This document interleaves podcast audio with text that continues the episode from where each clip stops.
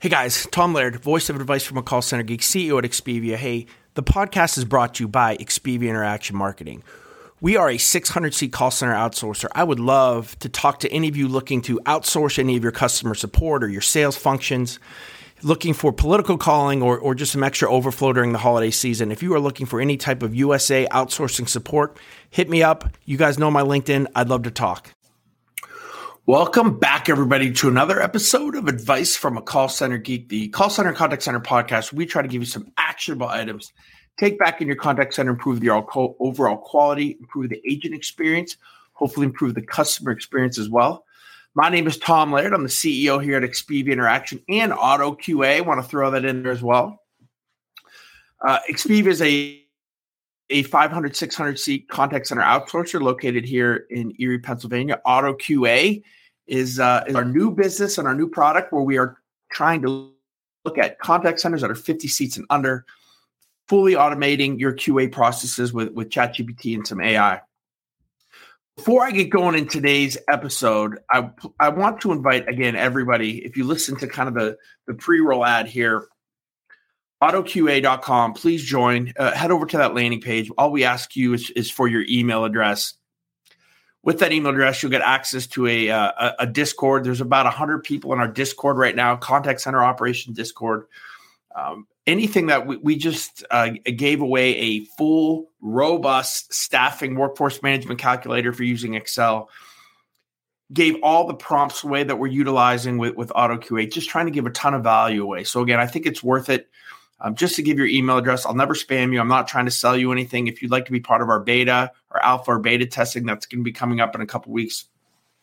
Um, that's the list of, of people from the pre-launch community that, that we'll be pulling all that stuff from. So please, I think it's totally worth it. Ottoqa.com, O-T-T-O-Q-A.com. Um, just just give your email address and, and we'll get you on the list and, and get you rolling with everything.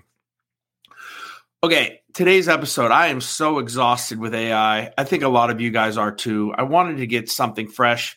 I've taken two weeks off the podcast. It's um, it's been a really busy time of year with with what we're doing with auto, with what Expivia is doing. With we have some new clients that we've onboarded. I was in Vegas last week, as those of you who follow me went, went to the Steelers game. So, I, I, again, in thinking this episode through, I'm getting. I, I would looked at the, about the last ten things that I've I've talked about and we've discussed here on the podcast, and they're all AI related and, and Otto QA related. I don't want to seem redundant with this stuff, and and again, there's so many things to talk about in this world. So I'm going to do something that we haven't done here, and let's do a case study. In 2001, I was extremely lucky. I don't want to say lucky. Maybe lucky is not the right word but I was fortunate enough at least to learn. I was super young in the industry. Um, our contact center was one of the contact centers that were chosen as a BPO to help with the the Firestone tire recall. Now, if any of you guys are too young for that, um, in 2001, Firestone had like 13 or 16 million um, auto. Oh, I'm sorry, Said. It's it's O T T O Q A, um, not A U T O. O T T O Q A com. They had like 15 million, something in that range, tires recalled. So there's this massive recall. So there's this massive crisis um, that that happens, and the contact center takes the blunt. Now, in 2001, things were pretty antiquated, right? There's no cloud. There's very little CTI integration. Uh, basically, you know, we have, I believe, we had computers at the time um, that were that were dealing with with the basic things from from how we had our Avaya switch set up. So maybe there was a little bit of integration, but it was pretty antiquated. So what I wanted to do is is we're going to take a uh, a fictional company, right? We're we're going to call it uh, Tire Plus, and we're going to pretend that they have a huge issue and a huge recall. Now this could be anything, right? If you're a retailer, this could be you know one of your products obviously gets recalled. This could be um, if there's a natural disaster and you need to kind of set some things up, if there's uh, something that happens with maybe an influencer like the Bud Light kind of thing, how do you deal with those types of, of issues? So, and again, looking at it from the contact center perspective, and then looking at this from what I would do if I was in charge. um, looking at not just the contact center, but all the tools that we now have that we didn't have. So it's basically like replaying this Firestone recall with the CX tools that we have today and seeing how we could make it better than than than really what it was. So we're going to basically say that you know we have this this this company called Tire Plus. They have the let's call it the Ultra Grip tire, and they just found out that they have you know, 15 million of these that are getting recalled because the seams don't work. They don't work on certain cars. Uh, they're they're blowing out. Maybe there's you know some really bad accidents that have that have happened with these. So you know we have an issue here, and we're in charge of the contact center at uh, at Tire Plus. That's kind of our, our theory. So that's kind of the background, and, and let's go kind of what what we're going to do here. So the first thing is, and I know we didn't have this back with the Firestone recall is you have to be. I would be extremely careful with self service. I would have minimal self service, right? So um, we would have a, a, a website that would automatically go up that anybody on our going to our, our website, we would have that first. We're not going to have anybody search for anything. We understand that we're in crisis mode right now. Um, we're just going to have information on this issue that's going on with the recall. So we may have some type of AI chatbot it's going to be able to answer like three things, right? It's going to be able to give the number to customer support.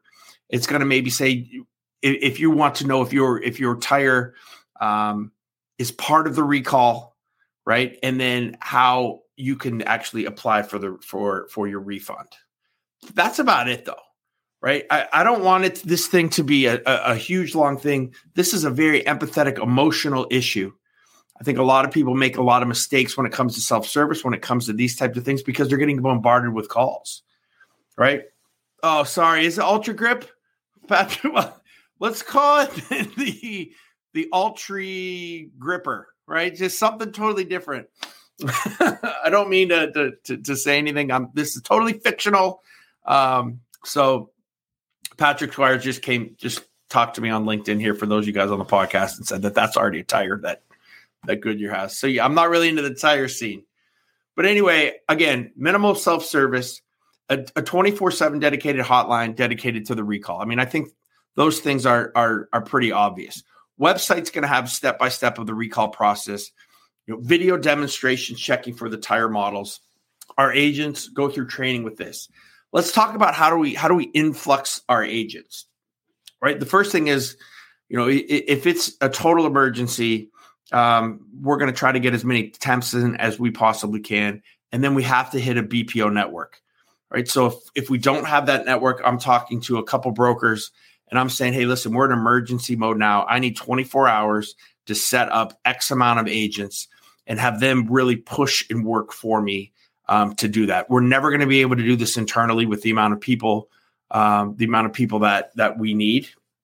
So you know, having those those even doing that ahead of time, right? Always having kind of that that that broker network that you can reach out to um, to to really have you know some of these. I, I love you know when contact centers, even with us as a BPO, you know, have a kind of an emergency overflow deal with us. So we do have a couple clients that just say, hey, listen, we're going to keep 10 agents with you no matter what. And if ever we have an issue, because these things in our industry happen a little bit more, um, you know we're going to keep you on. You understand the product you understand the staffing you understand how to how to utilize it and then you can scale. So there's a couple things that you can do from a preemptive standpoint if you're larger but if not then then i think that that broker network is is huge.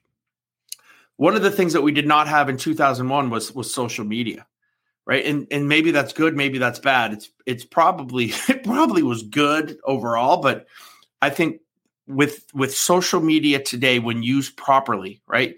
So not only is our our CCaaS platform going to be monitoring, you know, Facebook, Twitter, TikTok, all of these different channels. We're going to be have a team that's going to be responding to these as quickly as we possibly can. Um, nobody wants to have a somebody say something on social media and have it have it linger, especially when we're in crisis mode. The other thing I think that we would do, and, and I would highly recommend, is do what I'm doing right now is is to do uh, TikTok lives, to do uh, to, to go on live on Twitter, to go on live on Facebook, to go on live on LinkedIn, host Q and A sessions. um, have the product team there, address concerns in real time, get as many uh, customers to join these type of things before they call in and absolutely bombard um, our contact center, right? Especially when you're talking about a retail product, right? You're going to have customer segments in all of these different channels, right? Whether it's IG, you know, TikTok to, to LinkedIn, and I would be, you know, almost every couple hours hosting another Q and A session.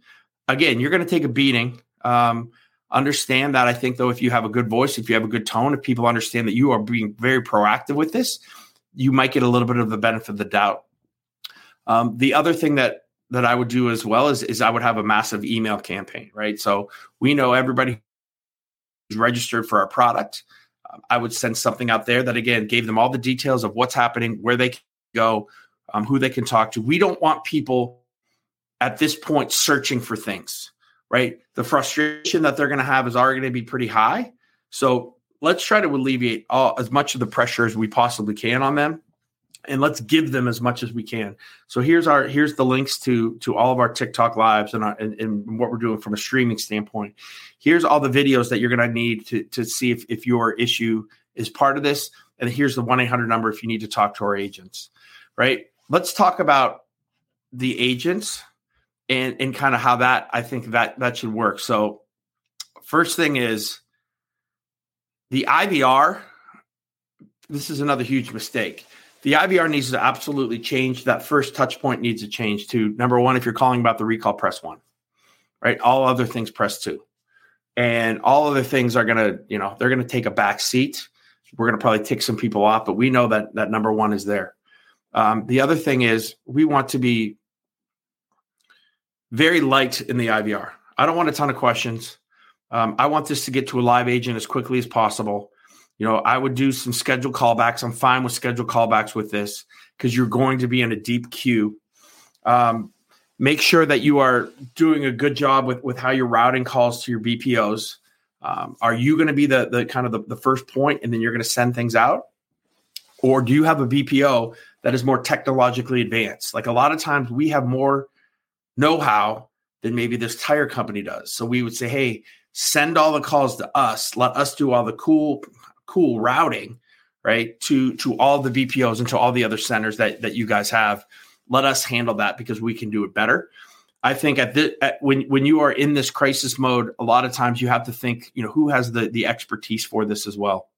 So KMS, this reminds me of COVID, right? During COVID, we had all of our 211s because things were changing so rapidly like during the peak of covid right when schools were starting to shut down when when masks were there when when we had businesses were being locked down every time the governor gave its talk everything changed. So having a, a real-time kms that agents can constantly be looking at for real-time updates that you don't have to you know do a slack or send hey guys make sure you look at this um, is extremely important. Getting feedback from the agents every single day from a crisis management team to say these are kind of some of the things that customers are talking about. Hey, we need more help with this, right? Being very proactive to listening to agents, I think is, is extremely important. And then obviously using analytics, right? Um, seeing what customers see, see maybe you can see what models are actually calling in more. Um, you can see where the frustration. Maybe it's it's in the Northeast that people are a little bit more frustrated, so we need to give more information out to there, right? To utilize analytics, I think in, in this type of scenario is absolutely the most worthwhile thing to be that you can do, um, and and really get some insights into what is happening and how you can make it better from more of a proactive standpoint from all the customers that have not called in um, called in yet. Scripting is also something, again, when you're talking about multiple BPOs or maybe multiple contact centers, making sure everyone is on the same page, right? So if you have some type of dynamic scripting, if you have at this point, you know, paper scripts um, that you need to get out at least maybe in the first couple hours before you can get things done, um, everything needs to be the same. So when a customer calls in once and they talk to somebody in Idaho and they call in something, they call in, in Erie, Pennsylvania, kind of we're all on the same page with that understanding that that's kind of a, a, comforting thing for a, for a customer. And if you guys are all talking singing from the same sheet of music, um, I, I, think it's it's really really important. Um, the other thing that I think would be something that's a little bit off the wall here too is is talking with with the mechanics in the garages that may have. Maybe you have, maybe we have, you know, whatever tire plus dealers all over the United States, and to have them at this point, um, almost give demos of, of kind of, hey, this is what happened. Here's the tires that we're going to replace your thing with. Um, giving discounts to those tires, bringing people in and making them feel very comfortable um, with with the other tires from a safety standpoint, talking those things through. I think being honest um, with, with, that stuff would would be huge. Transparency in this in these type of scenarios are are really important. A lot of companies want to hide, right, and just kind of give the minimal amount of information. Where, where I'm kind of the the opposite. And again, I think with the large number of calls that are that are coming in, it's utilizing a broker network. It's setting up BPOs as quickly as you possibly can. A lot of times, when you talk to a, a, a consultant or a broker, there are contact centers that will be able to set get set up within 24 to 48 hours, whether that's near shore, whether that's here onshore. I know we've done it. Right. We've done it a lot of time for hurricanes, right? So a hurricane's going to hit Florida. There's a contact center with 25 agents or 50 agents, whatever that is. They need support within the next 72 hours. We've been able to stand up things with maybe some of our friend contact centers and our friend BPOs. Um, again, I think when the volume is hitting you hard, all right, making sure number one, if you're using a CCaaS platform, make sure you have enough ports. Right, that's one of the the, the things that you normally get about two ports per, per license. So let's say you have 600 agents. Let's actually let's say you have a thousand agents, so you're going to get you know roughly about 2,000 calls can be in or in queue. Um, now they can adjust that, so I would make sure that you have enough bandwidth there to to queue where you needed to queue. Scheduled virtual callbacks are going to be a, a, lifeline for you as well. Understanding that you need to be 24 7, um, understanding that you need to bring temps in, and understand that it's not going to be pretty the first couple days, but um, you're going to have to kind of just kind of weather this storm, whether that is also bringing in and talking to maybe some of the mechanics and some of those guys at those places that really understand the tire. Um, I think, though, too, you have to try to l- eliminate the amount of calls that come in not by using self service, not by hiding a phone number, but by being as proactive as you possibly can on social, um, doing Q and A's, um, having a, you know, when when a when the CCaaS partner that we we rare rarely go down, but if there's any huge outage, there's a basically a, a conference call that's set up, and every 15 minutes they come on and they say, "Hey, here's the update. This is what's going on." So everybody's always in the in the know-how. I think more information. You just got to give as much information out as you possibly can on all these different types of channels um, to kind of weather the storm for that first, you know, 72-ish hours. Um, I think that's kind of the the main the main point and the difference that that we couldn't do back in 2001. In 2001, it was just we're getting bombarded. People are going to be waiting for 45 minutes to two hours. When they get on the phone, they're already furious because they're waiting. Um, and there has to be, uh, you know, a little. There was, I, I, remember there was a lot of agent venting that we had to go through, um, where we had to give people smoke breaks. Um, they had to go, you know, just get away from this for a minute. Um, I would say in today's world, maybe you know, we do have some. I know for a lot of the, if, if you're moderating TikToks and you're moderating Facebook content and you're moderating all of these different things where you could see some foul things um, you know, there, there's kind of an a psychologist that that would come in and, and and be on site to be able to talk to some people. And I think when you're dealing with something like this and this intense, um, that should be part of your plan as well from from kind of your your crisis management plan. Now, again, this goes way beyond the, the crisis management plan is is is huge, right? And that's all company encompassing.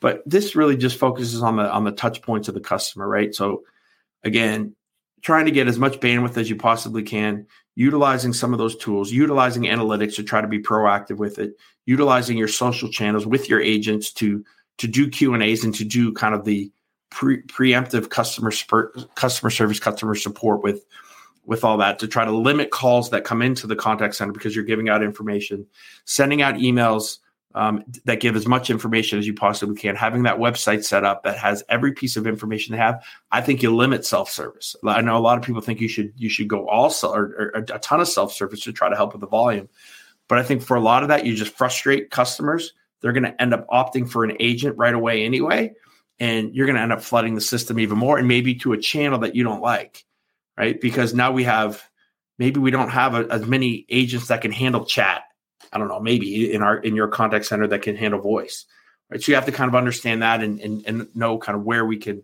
move those calls um, or those interactions to where we feel most comfortable and, and have the most bandwidth to, to handle um, you know, and then as the days go, I think you can get better, right? Within the first 24, 48 hours, maybe we're getting to 72 hours. You know, we can start to do some screen pops based on certain customer data um, to say, hey, I see that you already have this tire, right? Let's get you right away into this, right? Maybe we don't have that right away, right? But but those type of things would be would be huge, right? If we knew the customer, we knew what tire they had, if we knew it was part of the recall, instead of asking them and talking to them about them, we can be proactive with with screen pops and we can start to say, hey, let's get you, let's get this going right away, which is going to end our lower our handle time and it's going to make customers happier because at this point, we're not here in for, hey, I'm really sorry to hear that your tire blew up or maybe blowing up. Um, we're really sorry about like nobody wants to hear that. Right. And I think empathy is important. But again, that we talk about that false hustle, right? That false empathy is almost more annoying. Right. So again, be like, hey, I'm really sorry that this happened. Let me see what I can do to help you. Right. Like that, that's that's actually more empathetic than saying doing the fake hey i'm really sorry that you have to deal with this and you read that script that's there every single time which is which is pretty annoying. So i think you know that that's kind of the the overall gist of kind of how i would have, handled that and, and kind of some of the things that we would have done a little bit differently um, if we had the tools that we had today. Again analytics and reporting would be would be just a massive upgrade into into what we have, uh, what we had in 2001. Having that broker network, even if even right now, if you you don't think you were ever need it, I would reach out to you know, and if you guys need some broker names, let me know. I would just reach out to them, be like, hey, can you give me? Can I have a couple conversations of people I can keep in my back pocket, right? That you know where you can go to. You don't have to start the process early.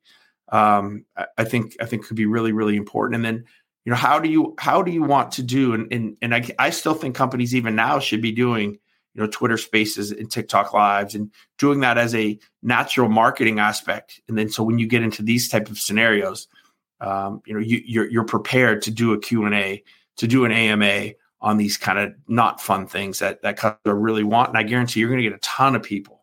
And they might be ticked at you right? But you're also relieving and, and taking some for the team from the contact center who's now all those people aren't going to might not have to call in if you're giving proper information to to uh, to what they what they need on their on their socials. So, all right, so that's what I got, guys. Something a little different. Wanted to get away from the AI thing. We've been talking about it. We've been beating it to death. So I hope that that uh, I hope that this kind of gives you a little bit of insights, especially for some of you bigger maybe retailers. Um, just thinking through and again, I don't, this is no plan. This is more of a just thoughts to think about, right? When it comes to how do we deal with crisis management? How do we deal with when our, our contact center is under fire um, from something that's out of our control, out of the contact center's control, but we then now become the, the, kind of the, the, the biggest, the fuel of the fire, you know, kind of so to speak, where we're taking all the heat. Um, and again, this is another reason why it's insane that, that people treat their, their contact centers as kind of second class citizens, right?